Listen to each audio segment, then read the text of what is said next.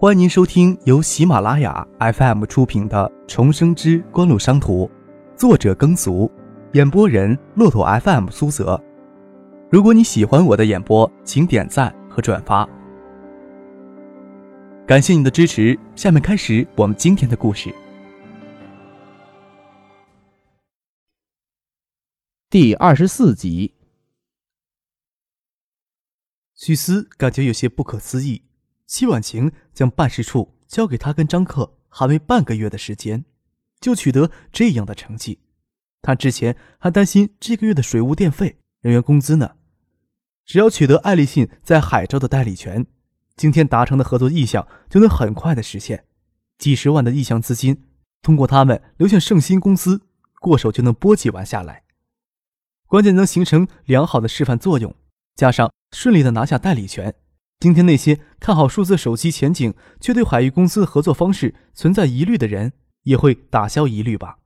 蒋薇、杨玉他们都有些傻，他们到这时才知道，这是办事处第一次与盛兴公司正式的接触，而他们在此之前一直以为海域公司已经就代理权的问题与盛兴公司已经达成初步的合作意向。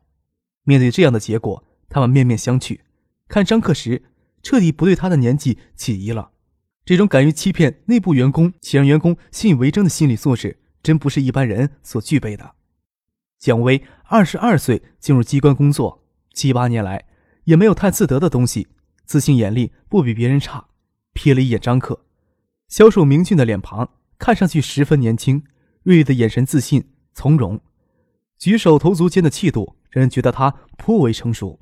他不由得心想：要是早知道办事处没有跟盛兴公司接触。之前的许多工作大概就不会有太多的信心。从参加面试到现在，才过去不到一周的时间，而且在一周的时间里，张可出现的时间并不多。蒋薇却不得不认为他是一个相当具有感染力与影响力的人。张可没有细想杨云、蒋薇他们怎么想，还以为即使成为爱立信在海州的代理商，也会挂到省代名下，对能成为爱立信的特约代理商感到很意外。海州当时经济规模全省排第四，市场容量有限。张可估计，九四年整个海州市地区手机用户量增量应该在五千户左右，相比海州地区五百六十万的总人口，是一个很小的数字。而且绝大部分是模拟信号手机的市场，而在省城，手机用户占总人数的比例要高很多。海州市在总分代理体系中，应该会被规划到一线城市之外。张克猜想到盛鑫公司可能对东海省的代理不满意，只是叶小龙的口风很紧，没有流露出对省代的不满。张克试探性的问了一句：“北边的兴泰市还没有代理商，省代在那边也没有分公司，我们将货提供给兴泰市的经销商，不算业界吧？”二三线城市市场推广工作是省代的职责，严格按照总分式代理体系，就算大期代理商直接在海州发展代理商。要算进省代的市场份额，地区与地区的界限也是相当分明的。但是东海省的省代市场推广工作让人很不满意，直到现在还有大片的市场空白没有填满。对于张克的问题，叶晓彤不置可否。张克笑了笑，心不照而宣。用过晚餐，与许思一起将叶晓彤送进宾馆之后，又并肩往富贵园里走去。现在许思算是能放心将自己今后三年的人生交给张克。看着他在路灯下稚气的脸，恍然间又觉得这张脸十分的成熟，仿佛经历许多的沧桑。没想到第一次战役就这么漂亮，你晚上就给婉婷姐汇报一下，我看她对你挺担心的。张克嘿嘿一笑说道：“呵 明天能签下的意向资金应该要比今天还要多，但是还没有到成功的那一刻。今天的势头这么好，是数字手机市场刚刚形成的缘故。”我们在海州日报所做的广告是取得先声夺人的效果。许思笑着说：“你还指望天天就能有六七十万的流量？我看一个月有这么大流量，就要谢天谢地了。”九十年代中后期，手机价格偏高，各级代理商都有充足的利润空间，手机价格大幅下降，还是九八年国内制造商大规模介入手机之后的事情。张克想了想，说道。今年数字手机增量市场十分有限，通讯市场最大的份额注定要给摩托罗拉占据去。爱立信今年推出的 GH 三八八是英文界面，如果不好好开发市场，会比较凄凉。一个月差不多也就一百万的量，一个月一百万的量还算凄凉？你这人真的满足。张克侧头看许思，微鼓着腮帮子，路灯照射下长睫毛的影子落在脸颊上，问他：“你的眼睫毛能不能放火柴梗？”什么？许思微微一怔，便张克在那里盯着自己的眼睛，推了他一把：“说到哪里去了？”张克嘿然一笑，心里想着。改天一定要拿火柴梗试一试。就刚才的话题，继续说道：“你知道，在这个年代，一个优秀的营销人员资薪应该是多少呢？一千、两千、三千。”许思见张克沉默着不说话，你说是多少？整个九零年代中后期被称为国内商品市场大营销时代，营销人员的作用在这个时代得到最充分的体现。出现无数创造企业奇迹的营销英雄，他们这一次的成功策划，在这个大时代里，只能算一朵小的不能再小的浪花而已。张克见许思还侧头注视着自己，笑着说：“如果仅仅是维持每个月一百万的市场容量，周末能参加我们面试的那些人，加以适当的培训，用他们就足够了。资薪也不用开太高，每个月一两千，在海州也算高薪了。但是月薪不能超过一万元。”都不算是成功的营销人员。呵，许思拍拍胸脯表示不信。张克指指自己的脑袋瓜子，问许思：“我的脑袋值多少钱？”你说值多少钱就值多少钱。许思嘴角抿着笑，张克自信的神情给他安心的感觉。从没有谁能给他这样的感觉，让人真舍不得将眼睛从他脸上移开。张克摇了摇头，说道：“在这个年代，市场是做出来的。”所谓的市场份额都没有定论。现在的通讯市场，摩托罗拉占据百分之九十的市场份额。就算到了数字通讯时代，很多人也相信摩托罗拉的市场神话不会被改写。但是我相信，只要将市场做好，爱立信完全有可能将摩托罗拉踢出神坛。张克说的这么自信，他知道这是在九七年发生的事儿。爱立信也就那一年昙花一现，之后大走下坡路。最后，直到两千年，与索尼组成新的手机品牌索爱，对市场进行深度的挖掘，开拓新的市场，这才是市场营销人员的职责所在。不仅仅维持原有的市场，不是没有一点技术含量的。许思对张克逐步建立起信心，见他一本正经的说事儿，还是觉得好笑，说道：“我们是海域公司下属的办事处，万金姐那边，你打算怎么说？总不能……”白借海域公司的名义办事吧。既然借海域公司的名头办事儿，就要支付一定的管理费，这边的财务、税务都要由海域公司来代理，很多时候还要请那边的人派支援。百分之二的销售额，或是一年二十万的定额管理费，这事儿你跟婉晴姐说，我怕我跟她说她不答应要。许思一直搞不明白谢婉晴为什么会将办事处轻率的交给张可，到此时才转变过来。或许谢婉晴早就看出张可身上有着别人不及的商业天赋。张可见许思发愣，伸手在他眼前摇了摇，继续说道：“今天兴业的小娘们儿说话时透露一个很重要的信息：盛鑫公司对省代不满意，只要我们做好了，可以从省代的碗里多夹出一块肉吃。”什么心意的小娘们儿？我看她倒是蛮好的。许思睁眼问张克：“为什么这么说？”地区代理之间界限分明，不管底下究竟怎么乱搞，总代的立场一定会很分明，不然市场会乱套。就算新泰市那边暂时没有代理商，地盘也属于省代，总代可以默认周边地区偷偷摸摸的提供货，但是不可以拿到台面上去说。我说了，兴业的小娘们又没有纠正我，这不是说盛兴公司对省代很不满意吗？我还说呢，吃晚饭你没事提这个做什么？原来。打这个主意，张克笑了笑。爱立信今年推出的 GH 三九八数字手机的英文界面应用受到限制，相信省代做市场的信心也因此受到压制，才导致盛兴公司的不满。明年推出的 GH 三九八数字手机是 GH 三八八的中文版，销售形势大为好转。那时候人家那时候人家会死死的看着自己碗里的肥肉，岂容别人凯利？要争也只有在曙光来临之前争，趁着省代将这一块业务当成积累不重视的时候，揽下更多的地盘，形成既定的事实，也不怕省代搞他搅乱市场秩序。张可估算，今年下半年的销售量未必比得上明年一个月，抢下更多的地盘，才能分到更多的肥肉。与许思聊着天就走到富冠园的小区门口。张克笑着让许思帮自己打扫房间去。走到楼下，许思抬头看见他屋子里灯亮着，几个人影在窗口晃动。张克一拍额头，大呼不妙！今天借病逃课，说不定学校关切之下将问候打到家里去了。张克抬手看了看表，都九点半了。许思姐，说不定我爸妈在里边堵我，你先回去。要是我明天不能去办事处，你不用太伤心。呸！谁会伤心？许思幸灾乐祸的笑了起来。瞧你这些天没大没小的，活该给人训。他也怕给张之行看见，引起不必要的误会，转身出了小区，站在小区门口，朝张克摆了摆手，才拦出租车坐了进去。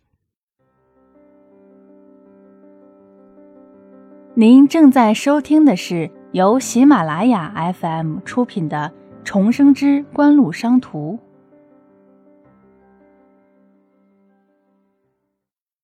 张克推门进了屋，坐了一圈人。爸爸张之行站在窗前，脸色有些沉。楼下那女孩是谁？这一天都跑哪里去了？张克就怕爸爸看清许思的脸，见他这么问，放了心。见唐静不在这里，故作羞涩状胡扯道：“这个人太多了，不好意思说。”杜飞在旁边差点笑出声。张之行倒是有些尴尬的朝一中校长王延斌。教务处主任李志芳笑了笑：“我就晓得这混蛋借口生病溜出去玩，让你们担心到现在，真过意不去。”张可朝杜飞挤起眼睛，自己病顿时明明朝他做过手势，这小子假惺惺的站在这里，一定是想借这个机会跟他的梦中熟女李志芳更加接近。王彦斌站起来，笑嘻嘻地说：“啊，回来就好。秘书长将孩子交给我们，我们就要负责到底。”转头朝向张克，就收起笑脸，也不严肃。张克，你是个很聪明的孩子，就算有什么事儿要暂时离开学校，也要跟任课老师说明情况。学校、老师还有你爸妈是很担心你的。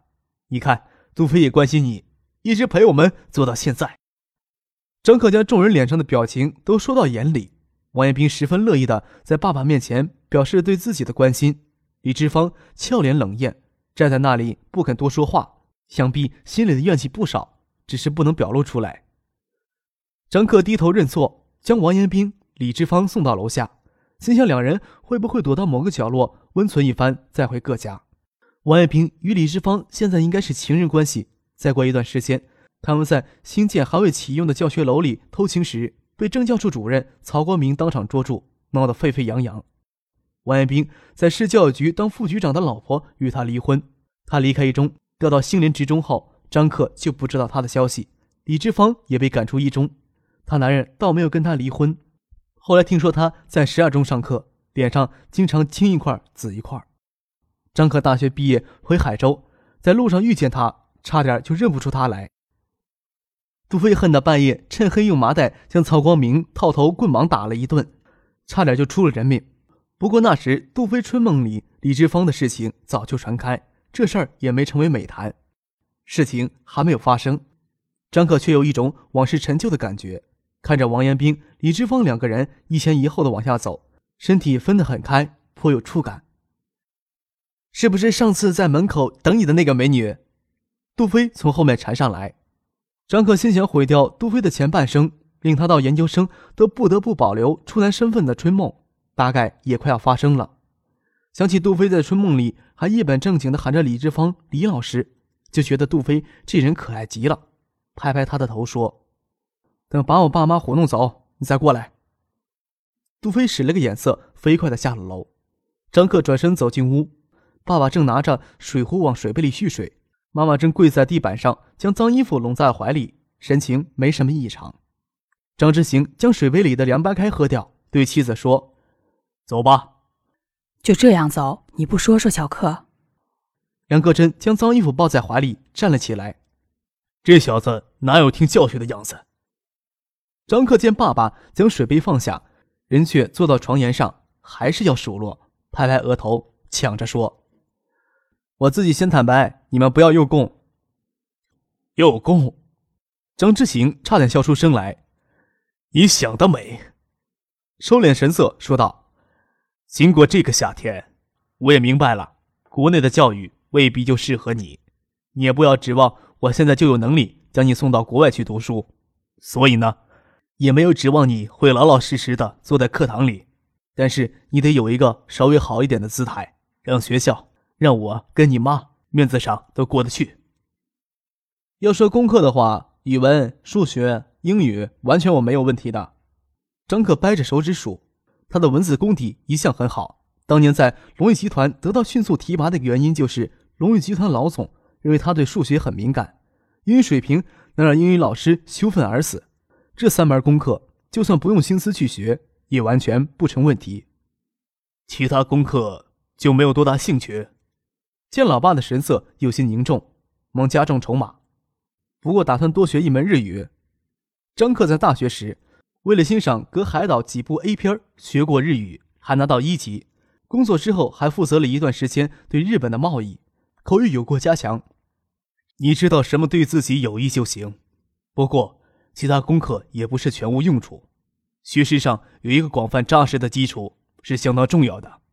海州招商引资很多是日企，不过现在就学日语会不会早了点儿？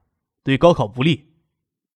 离高考还有三年呢，我可指望你能再升一级。你升到副厅还要愁我高考的事情，我上大学也没打算出东海省。你怎么不负责的把主意打到我身上来？张之行又好气又好笑，你能肯定我三年后当上副厅？按照常规的升迁速度来说，你要等到下届任满才能升到副厅，明年才换届。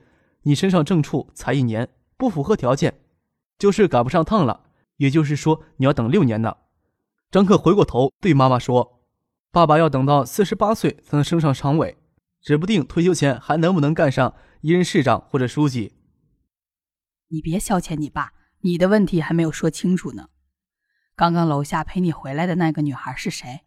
怎么不是唐静？杨格珍倒没指望当市长夫人，可一心想当市长夫人的亲家母，对儿子身边出现的女孩很敏感，又扬了扬手里的衣服。怎么都买这么老气的衣服？屋子在四楼，楼下的灯光昏暗，站在屋子里看不清下面的人脸，何况许思回来后可以改变形象。张克也怕爸妈认出来，胡扯道：“没有谁呀，那女的刚好经过小区门口，也不是什么漂亮的女孩，有二十多岁了，倒是蛮漂亮的。”你多大年纪，知道什么漂亮不漂亮的？我看没有女孩子比唐静更漂亮了。小克才多大，要你替他操这心？张之行无奈打断妻子的话，话题往唐学谦女儿上扯起来就没完。唐静是好女孩子。不过两人年纪还这么小，谁知道以后会是什么事儿？转脸看向张克：“你小叔今天提起你来，他公司搬到市里来，是你在旁边吹了风。明明是他想，又怕你跟唐伯伯嫌他太操之过急，我就跟他说，只要把事情做得漂漂亮亮的，没有谁不照顾人情的，遮遮掩掩的，反而会让你脸上挂不住。他公司规模小，又没有什么技术资源，我就跟他说，市规划局、建设局。”地质勘探院、审图办有些技术人员整天坐在办公室里无所事事，都给埋没了。要把这些人才挖掘出来，哪怕是兼职，也是让社会资源得到充分的利用。张之行愣了愣，说道：“你脑子里怎么这么多歪点子？你小叔的公司，规划局下属的公司，勘探院都入了股，下周一重新挂牌，专门请了你。打电话找不到你人。”你小叔也没说规划局入股是你出的点子。张克吐吐舌头，不小心多交代了问题，随口胡扯，想把爸妈尽快赶出门。临出门前，张志新回头看他，不跟我回家去住，没那么舒服。寄宿生周末要到校自修的，有老师坐堂看着，我倒是想回家住着呢。张克知道儿子信口开河，梁克珍却将信将疑的下了楼。杜飞很快就窜了出来。他在小区门口一直等张克的爸妈走人。是不是上次在校门口等你的美女？没想到你小子的口味跟我很接近呀。唐倩怎么办呢？许思今年才二十三岁，正值嫩得出水的年纪，是三十三岁的李志芳能比的。张克懒得跟他解释，也怕杜飞听说过许思以前的事情。张克想到杜飞的事情，不提醒他太不地道了，邪笑着对他说：“李志芳让你梦遗了。”听众朋友，您刚刚收听到的是由喜马拉雅 FM 出品的《重生之官路商途》，作者耕俗，演播人骆驼 FM 苏泽。更多精彩有声书，尽在喜马拉雅 FM。